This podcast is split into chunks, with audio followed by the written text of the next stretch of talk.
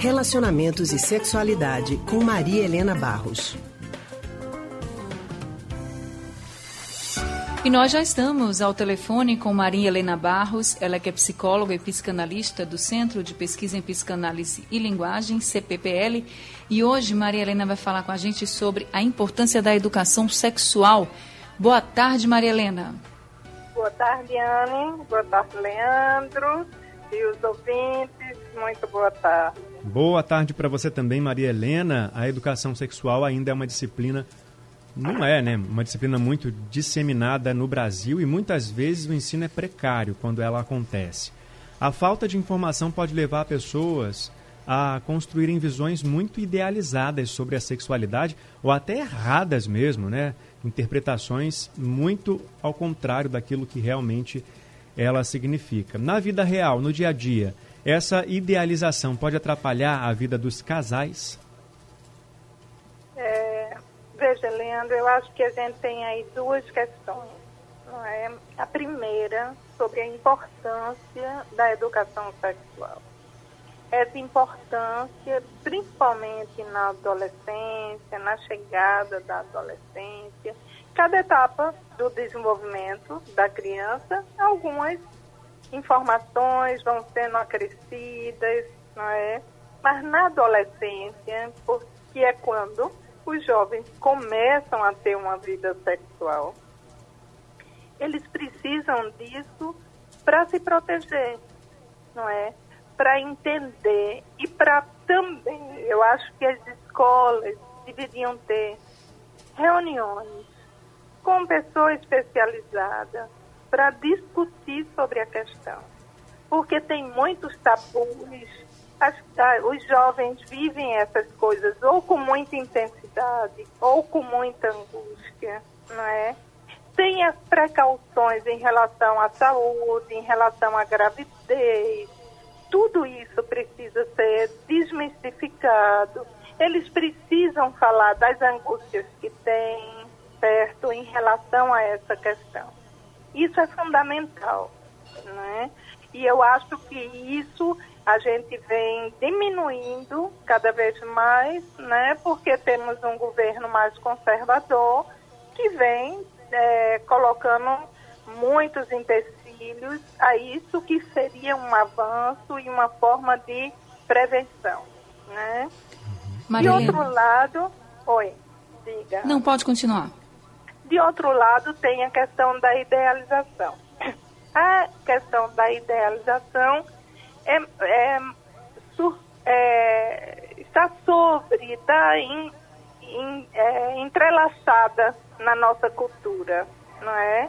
Esse ideal do amor romântico, de uma alma feita para outra, de sermos agora almas gêmeas, de sermos uma só pessoa, né?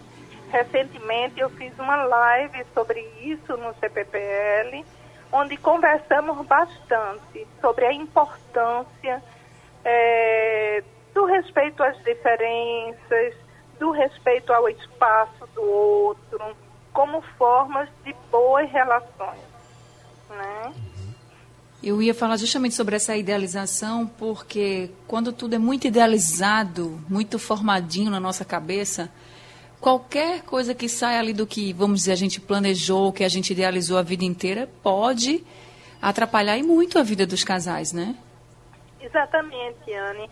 E mais do que isso, é? eu acho que a gente projeta no companheiro ou na companheira, a gente projeta não só nossos desejos de realizações completas, de ser a mais amada, de ser a mais paparicada, ou o mais amado, de ser o único na vida. Tem casais que os parceiros não podem ter amizade, não podem sair para jogar um futebol ou para tomar uma cerveja com as amigas.